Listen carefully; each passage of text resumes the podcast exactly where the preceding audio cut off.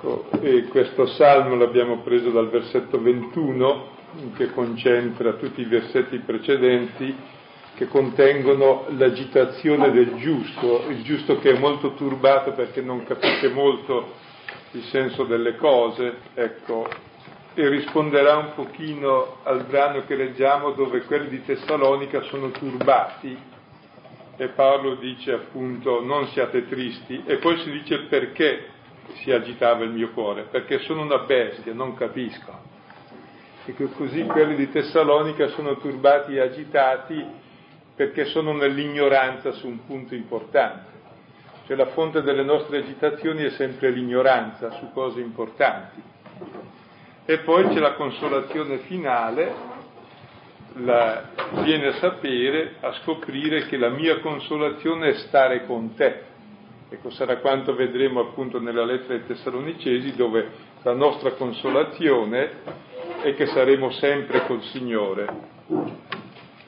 Ecco, magari ci sistemiamo tutti. Ci sono delle sedie libere qui, ci danno almeno 4-5 abbiamo visto che il cristianesimo è una chiamata alla santità, cioè il cristiano è chiamato a essere come Dio, a vivere in questo mondo la sua appartenenza a Dio, quindi a condurre una vita diversa. Santità vuol dire la diversità, ecco, delle nostre relazioni che abbiamo con noi stessi e con gli altri.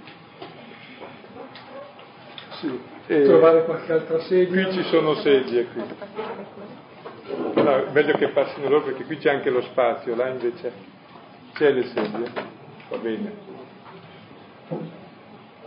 Ecco, e oggi vediamo la fonte della santità, ecco, la sorgente della santità è la gioia, è l'uscita dall'ignoranza e il sapere dove andiamo. Allora leggiamo il testo e poi lo spieghiamo. Dalla prima lettera ai Tessalonicesi, capitolo 4, dal versetto tredicesimo al diciottesimo. Nella conclusione del capitolo 4. Leggo. Non vogliamo che voi siate nell'ignoranza, fratelli, riguardo a quelli che dormono, affinché non vi rattristiate come gli altri che non hanno speranza. Se infatti crediamo che Gesù è morto ed è risorto, Così anche quelli che si sono addormentati in Gesù, Dio li condurrà con Lui. Questo vi diciamo sulla parola del Signore. Noi, i viventi, i superstiti, per la venuta del Signore, non precederemo quelli che si sono addormentati, perché il Signore stesso ha un ordine alla voce dell'arcangelo e alla tromba di Dio, discenderà dal cielo e prima risorgeranno i morti in Cristo, poi noi, i viventi, i superstiti, saremo rapiti insieme con loro sulle nubi, incontro al Signore nell'aria, e così saremo sempre col Signore Consolatevi dunque a vicenda con queste parole. Vedete, il brano inizia con le parole, ecco, non voglio che siate nella tristezza, e termina con le parole consolatevi a vicenda. E quindi questo brano contiene il passaggio dalla tristezza alla consolazione e il passaggio dalla tristezza alla consolazione e alla speranza è dato dal quadro finale della storia. Infatti il, al centro ci sta la descrizione della parusia, cioè della venuta del Signore.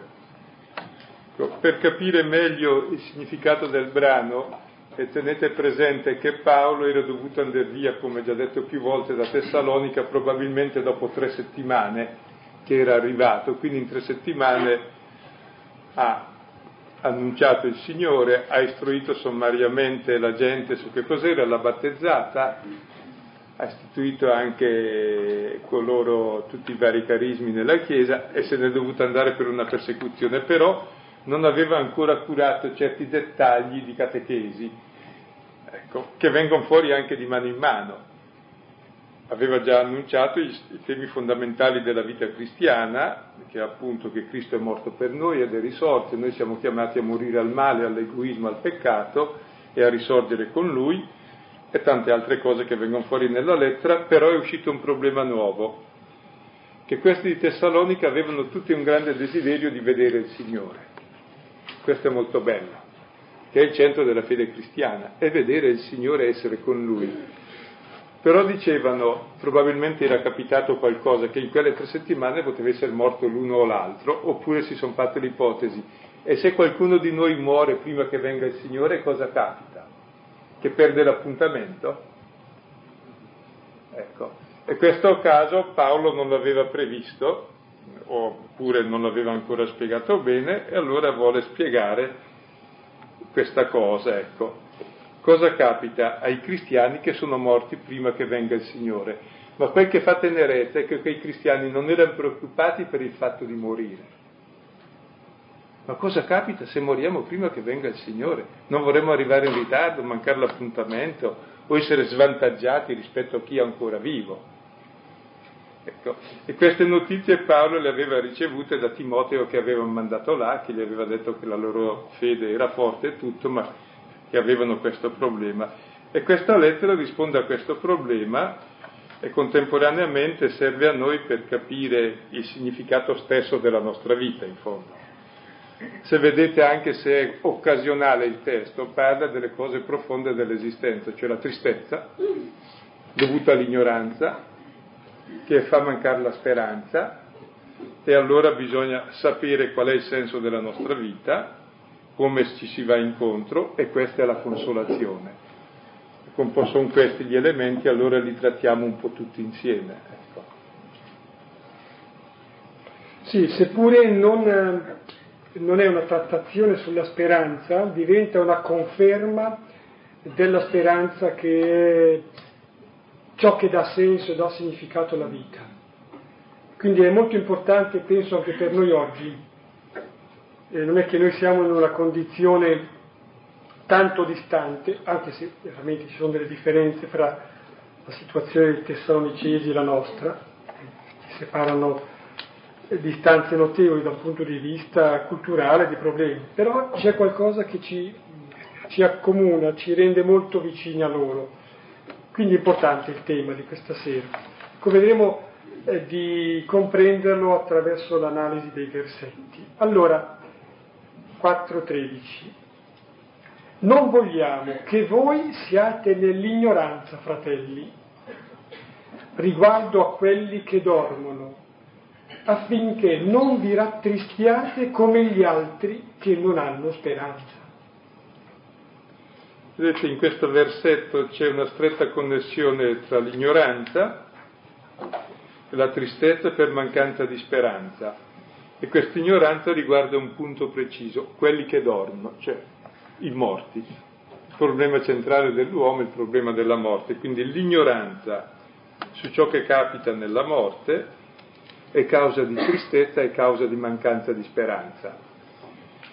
Ecco, sarebbe interessante vedere anche se alle, all'origine delle mancanze di speranza e delle tristezze della nostra epoca non c'è questa ignoranza assoluta sul destino dell'uomo. Allora andiamo per ordine. Non voglio che siate nell'ignoranza. Ecco. L'ignoranza è il male peggiore dell'uomo,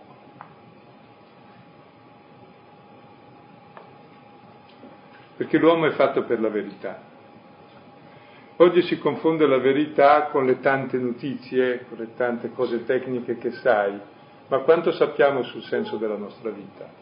Forse pochissime epoche nella storia sono state così ignoranti sulle cose fondamentali della vita come la nostra epoca. Piccoli esempi, nessuno nasce in casa, nessuno muore in casa, quindi il principio e la fine della vita sono esclusi già dalla vita nel frattempo uno ci sta in casa, non si sa fare che cosa, ma comunque deve essere sempre fuori a lavorare, a produrre, a consumare. La casa non si sa più che cos'è,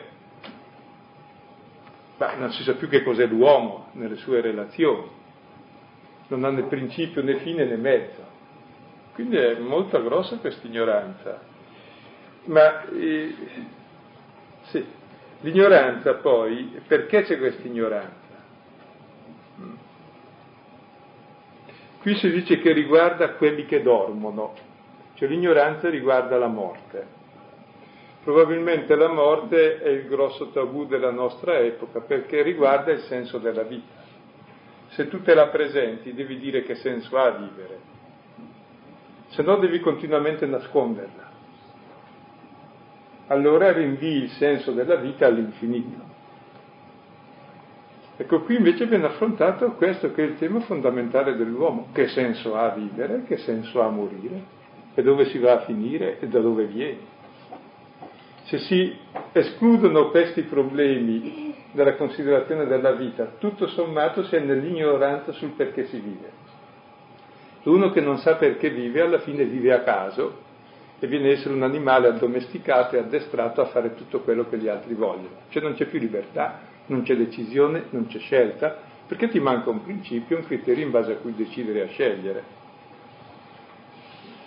Ecco, allora sarebbe interessante che noi esaminassimo la nostra ignoranza sulla vita e sulla morte, la nostra personale e quella della nostra epoca. Il risultato di questa ignoranza è interessante, diventa tristezza, comunque. O anche molto peggio, angoscia, mancanza di senso. E praticamente diventiamo come quelli che non hanno speranza. Interessante, come è definito eh, il non cristiano da Paolo, ecco, almeno il pagano in contrapposizione ai cristiani, quelli che non hanno speranza. La speranza è il futuro, quelli che non hanno futuro. Se la morte è la parola ultima di questa vita dell'uomo, non c'è futuro. Allora non resta altro che essere ignoranti e dimenticare tutto. L'ignoranza e... diventa proprio una rimozione, una rimozione di ciò che è sentito come la fine, dato che non si sa il fine. Quindi qui sono proprio i pagani non credenti che, che non, non, sanno, quindi non possono, non hanno fede, non hanno fiducia, non possono avere una eh, speranza fondata, possono illudersi, ma È interessante allora questa costellazione di parole, ignoranza, morte, quelli che dormono, tristezza, disperazione. Ecco, è esattamente eh, ciò a cui vuol porre rimedio Paola, ecco, con quello che dice qui. E prima di entrare in merito alla risposta di Paolo vorrei ricordare a chi ha fatto già gli anni precedenti qualcosa la regola fondamentale di un discernimento spirituale la tristezza non viene mai da Dio. Viene sempre la tristezza da un'ignoranza, da una mancanza di speranza, mai prodotta da Dio. Perché è proprio di Dio dare gioia ed è proprio del nemico toglierla. Il modo col quale il nemico ci toglie la gioia è molto semplice. O ci dà Così ci fa vedere il male, il male, il male, in modo che ci ossessiona e vediamo solo quello, che poi il male infonde il nostro star male, in fondo non è poi una cosa così importante, non siamo il principio e la fine del mondo, possiamo anche ridimensionarci, oppure l'ignoranza, e insieme a questo vedere solo il male, l'ignoranza di che destino abbiamo. Noi veniamo da Dio e torniamo a Dio. E in mezzo c'è il mistero della sofferenza, dei costi della lotta contro il male e della croce, ma sappiamo che questo è il punto di passaggio e quindi non se ne fa una tragedia. Ecco. Ecco, ed è interessante eh, vedere su questo punto la seconda lettera ai Corinzi di Paolo, eh, capitolo primo, i versetti terzo a settimo, dove Paolo parla continuamente di consolazione, di consolazione in mezzo alle tribolazioni. Cioè la consolazione e la gioia che Dio dà resiste anche alle tribolazioni, resiste anche alla croce. Quindi non è che il cristiano sia contento e abbia la gioia semplicemente perché lui si dimentica che c'è il male, che no, no, lo sa che c'è anche meglio degli altri se è per quello, perché gliele tocca pagare, come a tutti, però neanche cosciente, però in questo male, in queste difficoltà comuni a tutti, sperimenta la consolazione, cioè non è solo, sperimenta la compagnia del Signore, sperimenta la forza, la gioia, l'ispirazione. Ecco, tenete almeno presente ecco, che ogni forma di tristezza non viene mai da Dio e c'è sotto qualcosa che non va. Dio non è della tristezza. I motivi sono perché stiamo facendo cose negative e allora bisogna uscirne, o perché dimentichiamo delle cose buone e allora bisogna considerarle. Ecco, è il, è il, grosso nemico della santità, l'altra volta si parlava di santità, cioè della diversità, è proprio la gioia e la speranza, dovuta non all'incoscienza ma alla conoscenza. Conoscenza di che cosa? E adesso vediamo. Pensavo in termini figurativi, davvero eh, la conoscenza, la speranza consentono di camminare. Quando non si avesse o battezzati o meno che si sia, perché non è detto che debbano essere i pagani solamente quelli che non hanno ricevuto il battesimo, può diventare davvero, cioè può essere ancora pagano anche quello che è battezzato.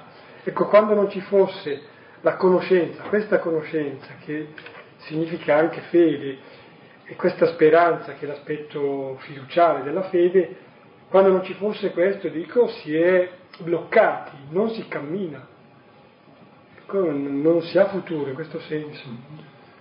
Notavo un po' i giorni scorsi riflettendo, già che ero via da Milano potevo anche riflettere, che... Milano non si riflette. Sì, lasciano il tempo. Che normalmente la, la tristezza avviene quando uno prende troppo sul serio se stesso, quando si crede al centro del mondo. Tutto il male è suo e tutto quello che non va bene tocca tutto a lui. Quando invece si accorge che gli altri sono tutti uguali a lui, siamo tutti fratelli, allora si ridimensiona, non è l'assoluto. Allora le nostre tristezze si smussano molto. Cioè non sono io il riferimento assoluto del mondo. Io posso sempre essere contento perché, perché il sole viene su, perché Cristo è risorto, perché Dio ama il mondo, perché sono io, scusa. Se io sto bene e sto male è abbastanza secondario. Noi invece siamo così soggettivi che proprio se ci fosse bel tempo io sono triste lascio giù gli scuri pur di giustificarmi nella tristezza. Scusa. Il sole c'è lo stesso, ed è più importante il sole se vuoi, è la luce e la gioia di tutti che il tuo impara a gestirti le tue cose, non sei il centro del mondo. Che poi questo è segno di maturità di capacità di amore e di relazione. Ecco, oggi invece siamo molto chiusi, sì, va bene. Che, dicevo questo perché questo è il peccato originale, pure se stesso al posto di Dio. È chiaro che c'è tristezza se uno fa così. Scusa. No, posso ricordare allora a proposito un versetto nella traduzione non aderente al testo, come cerchiamo di fare di solito, ma nella traduzione in lingua corrente, un versetto spesse volte citato, ma ecco, si spera di poterlo vivere anche un po' di più di quanto venga citato, cioè eh, da Luca 9:23. Eh, se uno vuole essere mio discepolo, traduzione della CEI dice rinneghi se stesso, Tradi- traduzione che citavo prima, traduzione in lingua corrente, dice così, se uno vuole essere mio discepolo, smetta di pensare a se stesso, prenda la sua croce ogni giorno e mi segua smettere di pensare a noi stessi. E come vertice della vita spirituale si può pensare, quello che qualcuno suggeriva in questi tre passaggi, conosci te stesso, ama te stesso, terzo, massimo, è dimentica te stesso. Versetto quattordicesimo. Se infatti crediamo che Gesù è morto ed è risorto, così anche quelli che si sono addormentati in Gesù, Dio li condurrà con lui. Interessante la logica che c'è sotto questo versetto. Se noi crediamo che Gesù è morto e risorto, allora anche noi saremo con lui. Ma che logica c'è sotto? Se lui è morto e risorto, va bene, lui è morto e risorto e basta. Invece no, se noi crediamo che lui è morto e risorto, cosa vuol dire credere in Gesù morto e risorto? Non vuol dire che credo che è morto e risorto, è un'ipotesi, ci credo.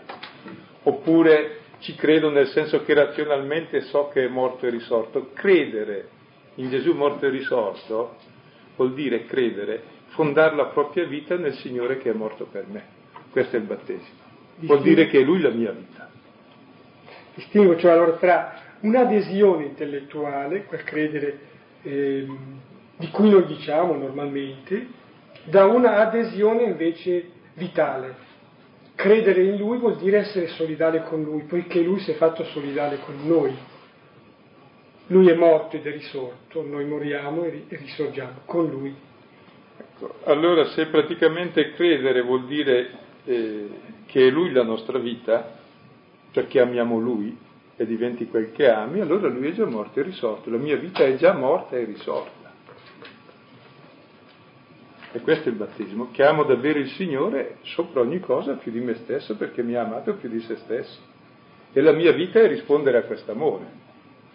E allora sono unito a Lui che è già morto e risorto, allora sono già morto e risorto.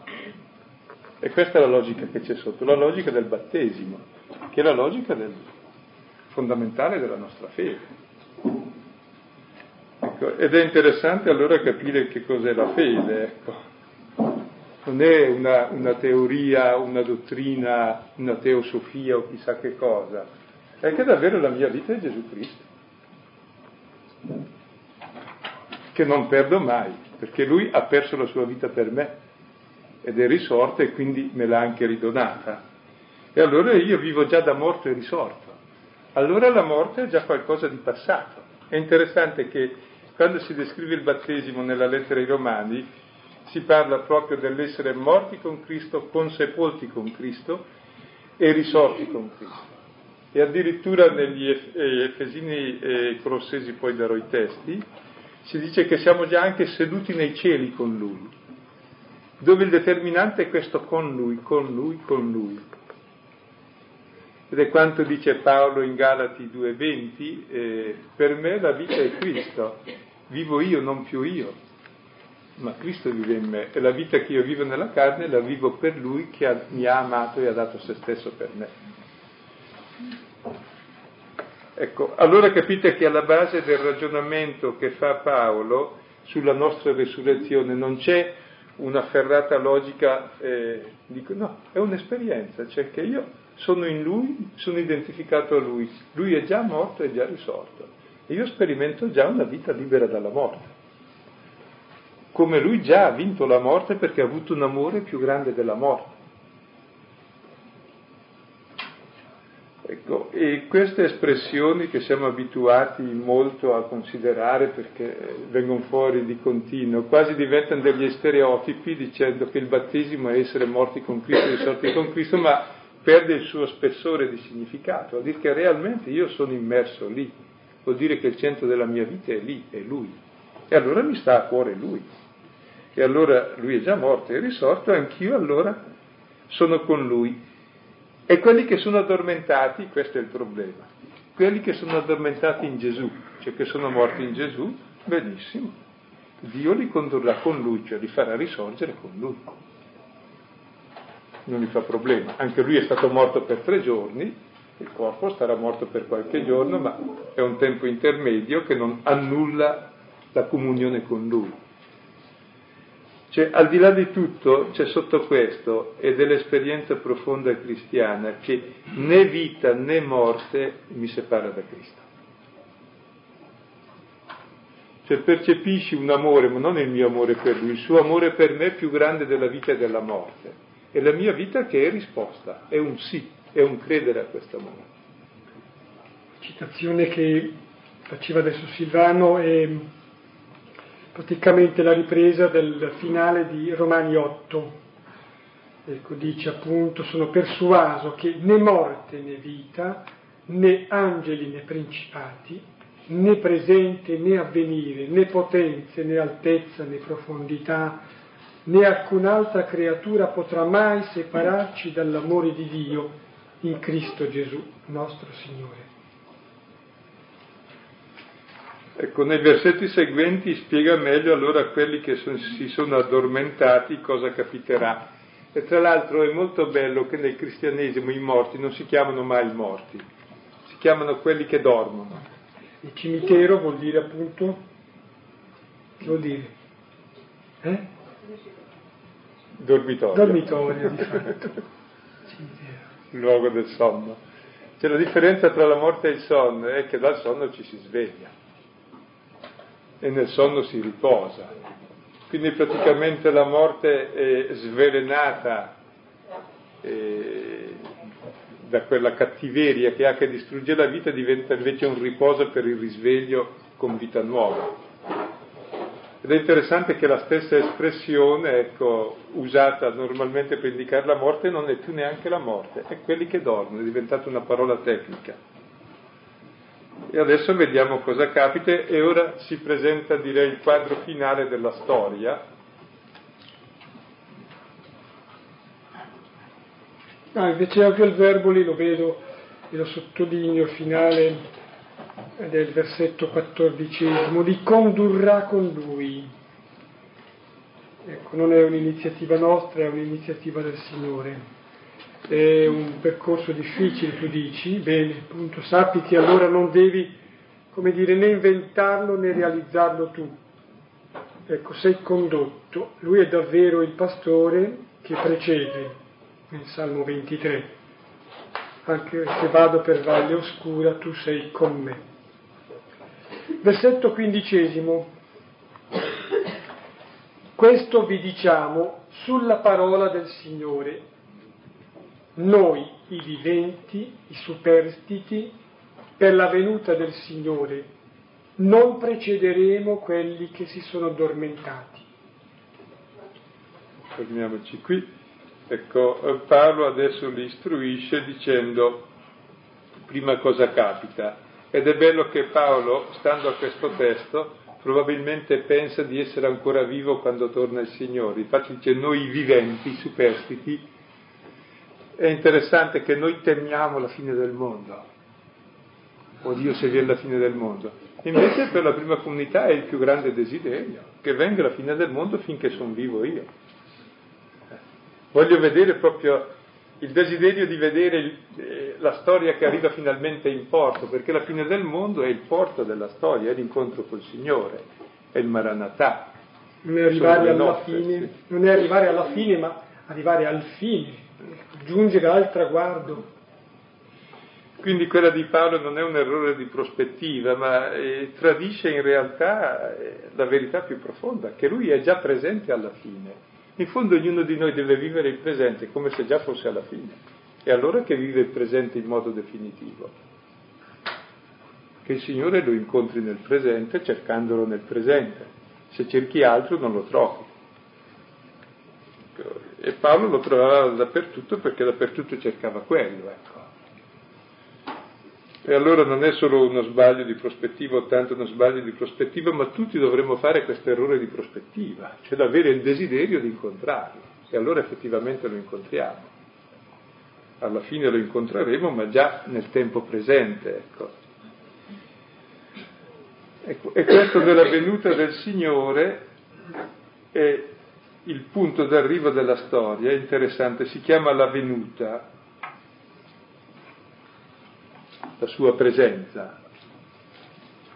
Mm. Noi non sappiamo quando viene, sappiamo semplicemente che viene e la, la, venuta non è una cosa che possiamo produrre noi, perché è lui che viene quando vuole lui. Però penso che ci sia sotto un trucco, che lui è già venuto una volta quando ha voluto lui, e l'abbiamo mandato via in croce.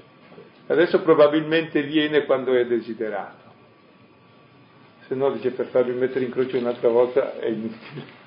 È la spiegazione che dà Pietro nella seconda lettera, dice non è che il Signore tarda a mantenere la sua promessa, per lui mille anni sono come un giorno, un giorno come mille anni, semplicemente vuole che tutti giungano a conoscere la verità e essere salvati. Conoscere la verità e essere salvati vuol dire desiderare il Signore, conoscerlo. Allora praticamente il senso di tutta la storia che intercorre prima della sua venuta è il, il desiderio che noi possiamo avere di lui.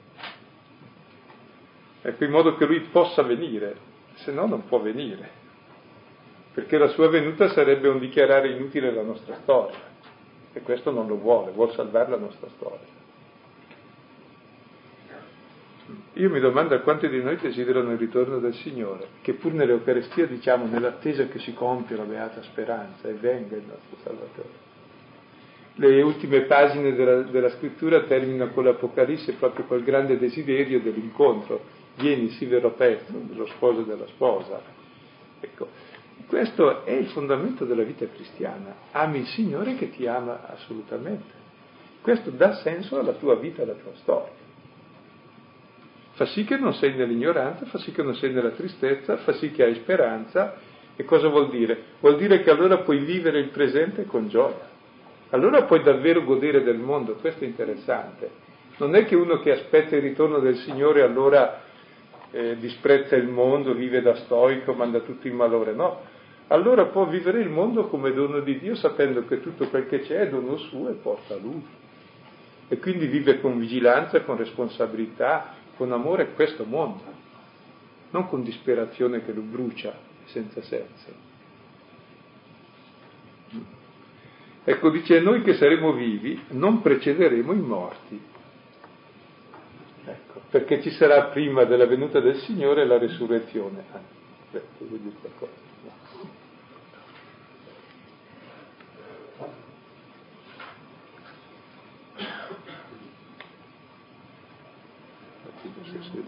versetto sedicesimo, non precederemo quelli che si sono addormentati, perché il Signore stesso ha un ordine alla voce dell'arcangelo, alla tromba di Dio, discenderà dal cielo e prima risorgeranno i morti in Cristo. La scena è molto bella, c'è il Signore che scende e i morti che salgono dalla morte. Cioè sono proprio due scene corrispondenti. Il Signore che scende sarebbe come, non so, il sole elato che scende dal cielo e i semi della terra che germogliano i fiori, no? Così la venuta del Signore fa germogliare la vita eh, da tutta la terra e la morte restituisce tutte le sue vittime. E allora il punto d'arrivo della storia è esattamente la vittoria sulla morte, cioè il Signore della vita che viene incontro alla storia e finalmente definitivamente vinta la morte. E tutti i morti risorgono.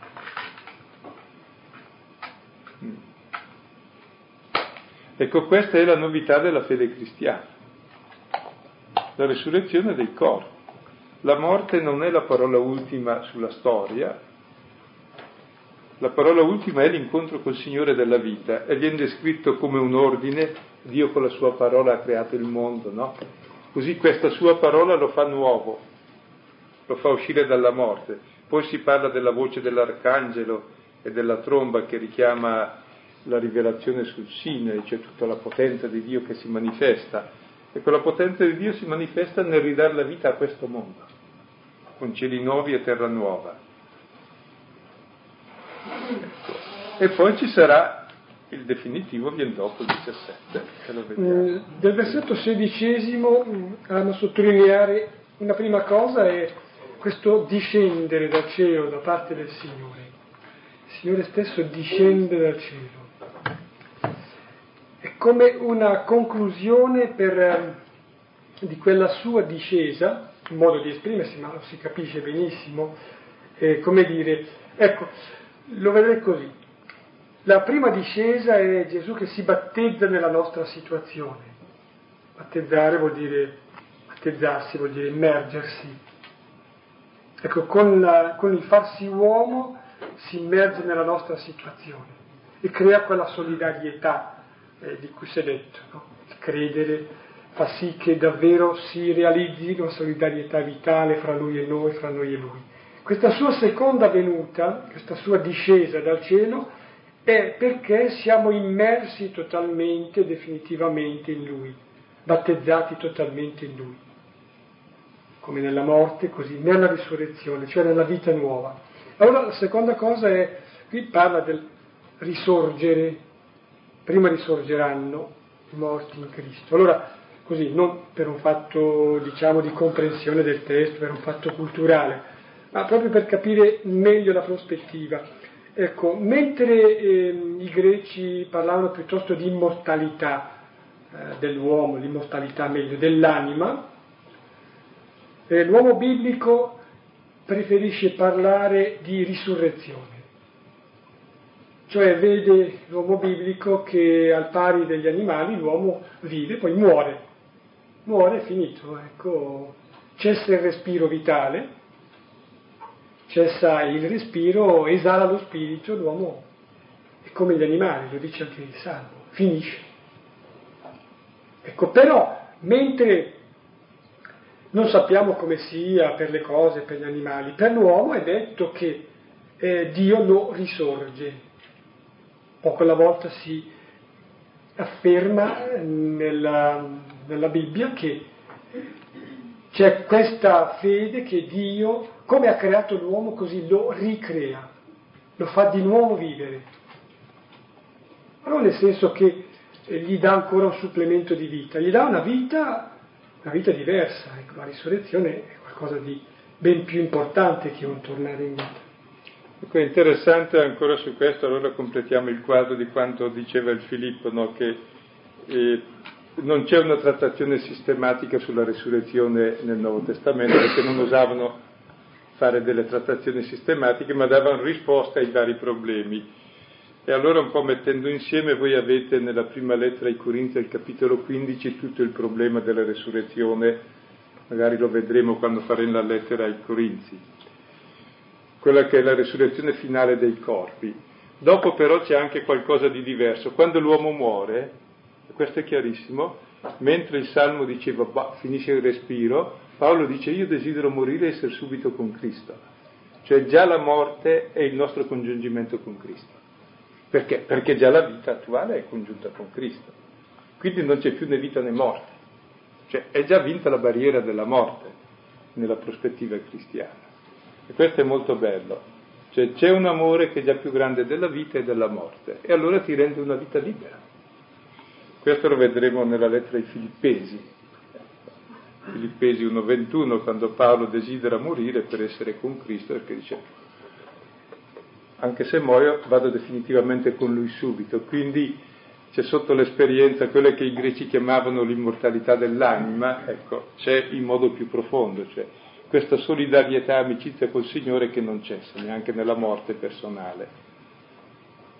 Ora vediamo il finale. Sì, sì versetto diciassettesimo. Dunque, Prima risorgeranno i morti in Cristo, diceva, poi noi, i viventi, i superstiti, assieme agli altri che sono risorti, saremo rapiti insieme con loro sulle nubi, incontro al Signore nell'aria, e così saremo sempre col Signore. Allora si danno in questo quadro due cose interessanti. L'una è che tutti insieme, quelli che sono morti ormai già risorti e noi ancora vivi senza morire, saremo rapiti sulle nubi del cielo. Perché è molto bella l'immagine, Dio quasi ci rapisce, ci porta con sé, ci mette nella sua situazione divina, indicata dalle nubi e dall'aria, c'è qualcosa che sta in alto, ci mette in condizione divina direttamente, proprio col nostro corpo, e poi di questa condizione divina non si dice niente perché non sappiamo che cos'è, però qualcosa sappiamo già. E allora la dice subito, saremo sempre col Signore, e questo è il senso della vita, essere sempre con Lui, essere con il complemento di compagnia, essere sempre con Lui che mi ha amato e ha dato se stesso per me, essere sempre col Signore, che questo è il senso definitivo della vita che vivo già ora e allora sarà vissuto in tutta pienezza. Ecco, allora se uno mi domanda che cos'è la vita eterna, non lo so, tante cose non le capisco. Paolo le esamina, le discute, nella, dicevo il capitolo 15 eh, della prima lettera di Corinzi, ma una cosa so fin d'ora, e già l'esperimento, l'essere con lui. E allora sarò sempre con lui. E questa unione con lui che ora è iniziata ed è se volete contrastata da molte tendenze contrarie, diventerà la situazione definitiva. Ecco, l'essere sempre in compagnia con Lui. Ecco, ed è molto bella questa definizione della vita eterna, come essere sempre in compagnia con Lui. Tant'è vero che c'era un autore, il cartusiano del 1300, che diceva che... Quindi non molto prima di Ignazio, questo ha detto, prima dei Gesuiti, che diceva che noi sulla terra siamo cristiani, siamo battezzati, siamo cristiani, mentre poi, quando risorgeremo, saremo gesuiti. Tutti i gesuiti. Lo diceva prima di Ignazio di Loyola che a che fare con i gesuiti della compagnia di Gesù, ma voleva dire, ecco, di Cristo e poi con Gesù del significato profondo. No, volevo sottolineare visivamente, interessante questo essere con il Signore, cioè assieme a Lui, e, e come frutto che però um, si realizza prima è l'essere con tutti, anche quelli che sono morti prima di noi. Ecco, forse questo davvero è il senso della vita, la pienezza della vita, essere con Lui che è la vita, essere tutti assieme noi che formiamo allora la famiglia, la corona del vivente. Interessante questo, poi un altro aspetto era quello che veniva accennato nell'essere rapiti insieme con lui, con loro anche. Allora, ecco, visivamente si affaccia l'immagine che era delineata in Deuteronomio, capitolo 32, e il Signore si presenta come la grande aquila che vola sul nido dei suoi piccoli. La grande aquila che ha portato Israele, il popolo di Israele, non è ancora popolo, è un insieme di persone, un aggregato di persone, lo porta verso la terra promessa, lo fa approdare alla terra di libertà, di verità, di amore. Ecco, altrettanto qui è Gesù Cristo che quasi divina aquila rapisce tutti e porta con sé, in modo che assieme a lui si viva, Ed è interessante allora che rispetto alla prospettiva della morte come solitudine, che è l'esperienza profonda della morte, chi è morto è tremendamente solo e gli altri sono abbandonati e restano soli e desolati, e qui eh, si fa vedere tutto l'insieme come l'essere insieme tra di noi e insieme con lui, cioè diventa il luogo della, della compagnia, della comunicazione totale, cioè dove l'uomo realizza eh, la sua dimensione di relazione, di amore, di comunione proprio tra tutti gli uomini e col Signore.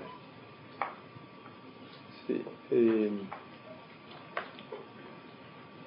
e questa direi è la cosa più bella, essere per sempre con Lui. Allora l'ultimo versetto. Ecco, cosa vuol dire? No, stavo pensando ancora sull'essere con Lui, perché essere con Lui, col Signore Gesù, col Figlio, vuol dire essere se stessi, perché noi siamo figli. Vuol dire finalmente raggiungere la nostra verità, vuol dire essere ciò per cui siamo fatti, vuol dire conoscere il Padre, vuol dire essere uniti a tutti, cioè vuol dire proprio la realizzazione piena dell'uomo, questo essere con Lui. Perché tutto ciò che è stato creato in Lui è vita, senza di Lui è morte, perché Lui è la vita di tutto ciò che è, è il Figlio. Ecco, e con questa parola con, ecco, eh, direi, è la consumazione dell'esperienza battesimale, no? l'essere con Lui, e c'è sotto tutta l'esperienza cristiana che è mistica, ogni cristiano ha un'esperienza mistica, profonda e misteriosa di comunione col Signore. E ogni sacramento è un cammino con questa comunione. La stessa parola è fatta per capire e per avere questa comunione col Signore. Ecco. E tutto ciò che non ti mette in comunione col Signore con la tua vita è, è perso, è vita persa, è dispersione, è divisione, è dissociazione, è tristezza, è divisione dagli altri, da sé, da Dio. Quindi è molto bello rappresentare allora il futuro come l'essere con, esattamente il contrario dell'esperienza che abbiamo nella tristezza, dove il futuro è l'essere divisi, da soli, separati. Allora capite il significato del. Mi mette qualcosa ancora proprio a conferma di queste ultime parole. Eh, davvero può pensare che la parola avvia e attiva il dialogo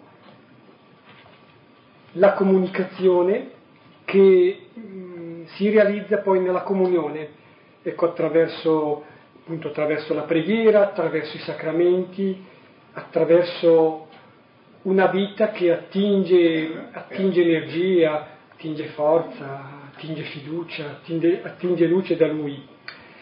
Poi ancora questo essere assieme, ma è chiaro che diventa, come dire, la prospettiva, il traguardo finale della storia, eh, che è attraversata dall'amore del Signore, che l'amore fa stare assieme il male, il peccato è divisione. E invece l'amore, la vita di Dio, la salvezza è far stare assieme. Riprendendo la parola con cui era iniziato questo blocco di versetti, eh, scriveva Paolo perché non vi rattristiate, ecco vi dico alcune cose, queste, nella, sulle parole del Signore, in modo che, ecco, possiate, consolatevi dunque a vicenda con queste parole. Allora capite perché queste parole sono una consolazione, ci fanno sentire non soli, ci tolgono la tristezza, ci tolgono l'ignoranza, perché finalmente sappiamo qual è il senso della nostra vita, del nostro dormire, del nostro morire. Non è la fine di tutti, di tutto, scusate, ma è proprio la comunione col Signore e viene a essere poi la comunione con tutti. Allora eh, provate a vedere come si passa appunto dalla tristezza alla consolazione, guardando questo quadro che Paolo ci descrive, il nostro incontro col Signore, che è già avvenuto, eh? perché nel battesimo già c'è questo essere con Lui è già avvenuto e poi si rivelerà in pienezza, ma tutta la nostra vita in fondo è un manifestarsi sempre più pieno di ciò che già c'è. Ecco, allora la consolazione viene dal considerare questo. Allora ho la gioia, ho la forza di vivere una vita santa, cioè una vita nella gioia, una vita nell'amore, una vita nel dono, una vita nel perdono, una vita che sa godere della creazione di Dio come dono di Dio senza star lì a a vedere semplicemente tutte le cose storte e affliggersi in attesa dell'afflizione eterna.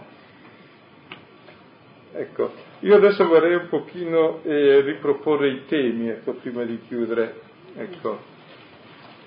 Il primo tema direi il passaggio dalla tristezza alla consolazione, cioè eh, dirvi state attenti ai sentimenti di tristezza. Se voi guardate ogni volta che li avete perché in fondo vi prendete troppo sul serio, ci prendiamo sul serio, cioè siamo egoisti. Mettiamo noi al centro di tutto, poi le nostre preoccupazioni. E dimentichiamo invece dove porta tutta la storia. Porta la comunione con Dio. E questo lo diciamo sulla parola di Dio, non lo posso inventare. Ecco, e allora se volete vedere la forza di questa consolazione prendete dalla seconda lettera ai Corinzi, il capitolo primo, i versetti 4-7, dove Paolo parla di questa consolazione che ha in ogni tribolazione. Poi il secondo tema, che il motivo della gioia, è che siamo con Cristo. Siamo in compagnia di Lui Essere con Lui è il senso della nostra vita. Perché? Perché crediamo in Lui, cioè la nostra vita è in Lui.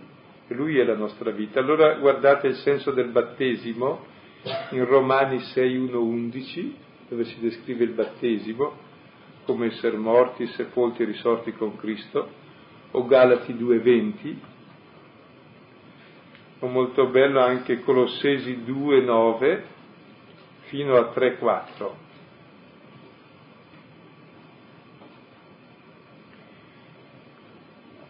Ecco, e... Galati 2, 9. No, Colossesi 2, 9, 3, 4. Galati 2, 20, Colossesi sì. 2, 9, 3, 4. Poi circa la resurrezione dei morti potete vedere la prima lettera ai Corinzi, il capitolo 15, la resurrezione del corpo. Ecco, poi l'altro tema, il desiderio dell'incontro col Signore, leggetevi gli ultimi due capitoli dell'Apocalisse, capitoli 21 e 22, dove si descrive il punto d'arrivo della storia che è l'incontro tra la sposa e lo sposo, tra l'uomo e Dio, tra noi e il Signore.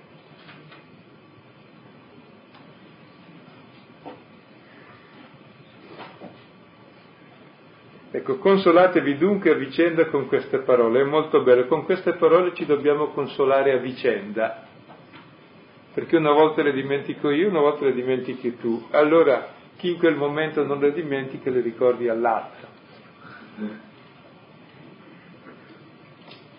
Che questa parola del Signore resta in eterno e il nemico fa di tutto per toglierci queste parole dicendo ma ci sono cose molto più concrete nella vita. No, più concrete di questo non c'è nulla, che il Signore è morto per me ed è risorto e io con Lui.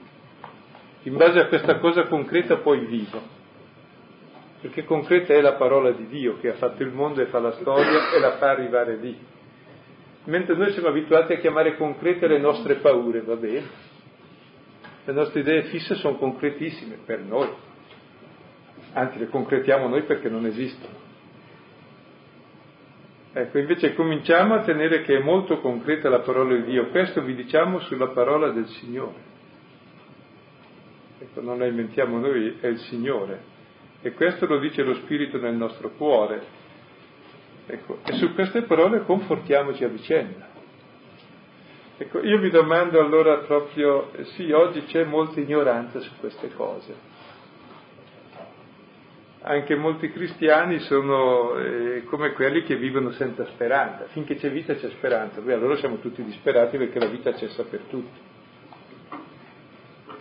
E invece no, la nostra speranza va oltre la vita ed è più forte della vita e della morte già ora, perché è un amore più forte di ogni vita e di ogni morte. Finché c'è speranza c'è. Ecco, allora un pochino possiamo adesso rivedere il testo. Ecco, come vedete questi testi sono i più fondamentali della fede cristiana, però sono stranamente anche forse i più dimenticati, di fatto. Con Cristo. Eh, che significato ha dire eh, nell'attesa della sua venuta? Non riesco a capire. Se siamo sempre con Lui, non... Sì, è interessante che siamo sempre con lui eppure lo aspettiamo.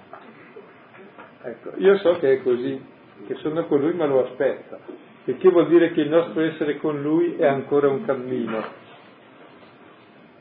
Ed è interessante che ehm, nei Vangeli si prospettano, e soprattutto Luca lo articola bene, quattro livelli della fine del mondo un livello della fine del mondo è che il mondo è già finito perché Cristo è già morto e risorto, quindi il mondo è già finito ed è già nato il mondo nuovo. E ciò che è capitato a Cristo al figlio capiterà a tutta la storia, perché Cristo è il prototipo della storia. In tutto, tutto è stato creato in lui, quindi tutto il mondo finirà, morirà e risorgerà in lui. Quindi abbiamo già queste due forme. Poi quel che capita a Cristo e a tutta la storia capita a ciascuno di noi che moriamo e risorgiamo con Lui. Quello che capita poi in tutta la mia vita mi capita quotidianamente che ogni giorno muoio e risorgo. Anzi, ogni istante devo morire all'egoismo e risorgere a vita nuova. Per cui vivo da cristiano ogni istante della vita. E quindi si pongono questi quattro livelli di fine del mondo, dove quel che conta è quest'ultimo, quello concreto quotidiano che è la santità, cioè testimoni la diversità, cioè la, che Dio è presente in questo mondo con la tua vita nuova, la vita da uomo già libero dalla morte. Però perché appunto è vero il primo che è quello di Cristo, è vero il secondo la fine del mondo ed è vero il terzo quello della morte, che sono i criteri di verità del presente. Non so se è chiaro perché è una domanda abbastanza interessante come... Quindi è bello vedere come la grande storia del cosmo, di tutta la storia, ha come cifra la storia di Cristo che è poi il prototipo di ogni storia personale, e poi l'arco di tutta la storia la vivi ogni momento, che ogni momento è vita. Se mi domandi anche a me chi l'ha creato Dio mi trovo in difficoltà perché proprio Dio è quello che nessuno ha creato perché ha creato tutto. Quindi eh,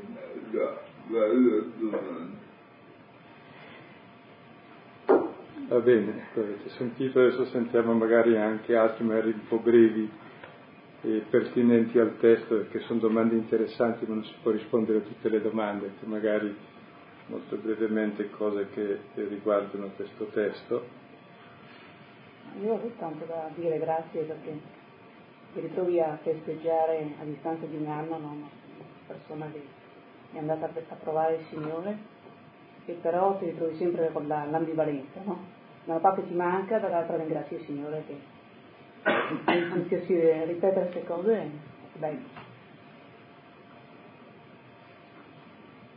Rimane però la grossa angoscia, soprattutto per chi è senza speranza, del compito che abbiamo eh, di testimoniare una fede che però è esperienza interiore e che difficilmente diventa eh, utile a chi è nella disperazione.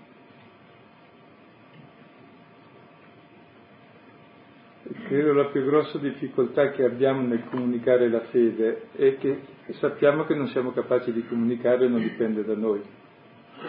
Siamo tutti impotenti in questo, però basta che la diciamo, poi al momento giusto il Signore tocca il cuore, perché la fede è un mistero tra la parola di Dio che si propone e il cuore dell'uomo che resiste e poi quando capisce dice sì. E noi non possiamo fare molto in questo, anzi niente se non testimoniare però con molto rispetto e senza il potere decisionale, cioè non sono io che decido della fede.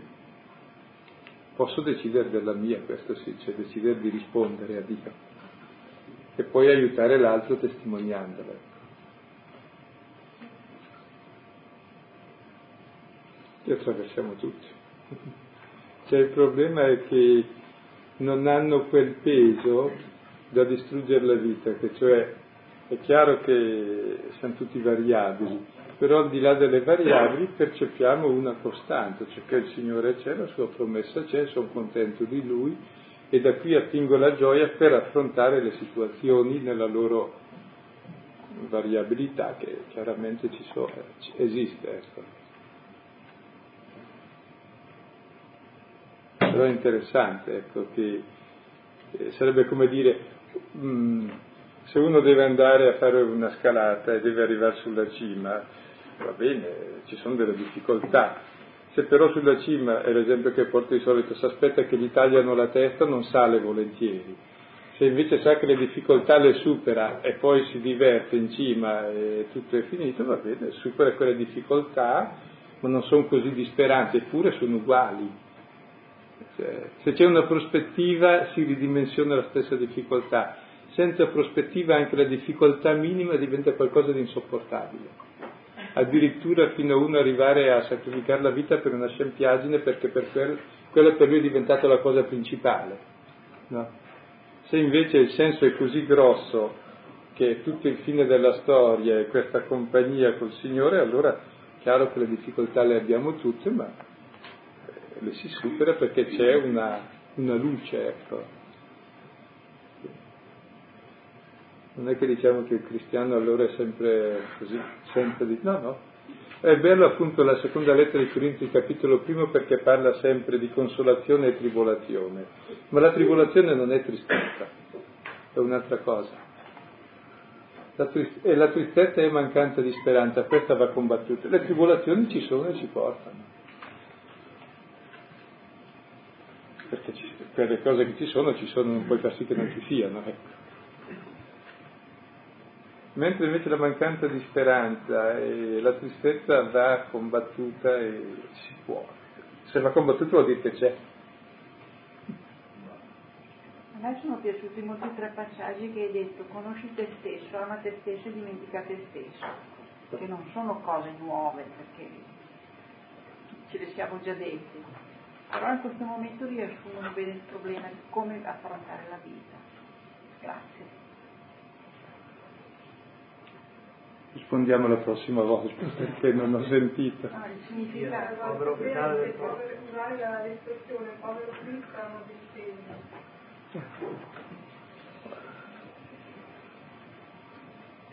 No, certo, perché ci sono rassomiglianze, ecco. La domanda Bene, è sempre utile però, scusa se lo ribadisco, di stare proprio un po' più strettamente sul testo, perché se no si possono fare infinite domande, ma vanno rispettate anche un cammino oggettivo, no? Allora eh, preferisco proprio, se è possibile, stare sul testo, ecco, una certa stringatezza, dato che siamo in tanti. Va bene.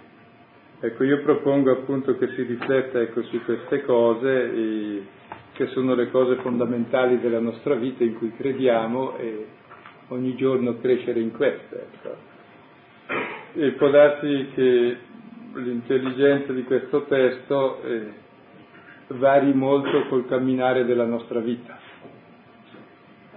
Sera via, come dire, più rafforzata e più convinta che è indispensabile un cammino personale di, di fede, di incontro con questo Signore della vita. E alla fine se gravate, immaginavo la morte di una persona, no? nella visione che voi stasera avete esposto. Pur rimanendo la solitudine, però dobbiamo camminare in questa direzione, almeno noi cristiani. C'è troppo un senso di rimozione in me ma anche intorno a me, sperimentando un po' situazioni di malati terminali, così come condivisione. Con... E tu dai finta almeno quello, no? E, e si perdono occasioni grandi invece di testimonianza di questo incontro, che ci sarà certo faticoso, però è quel addormentarsi, no?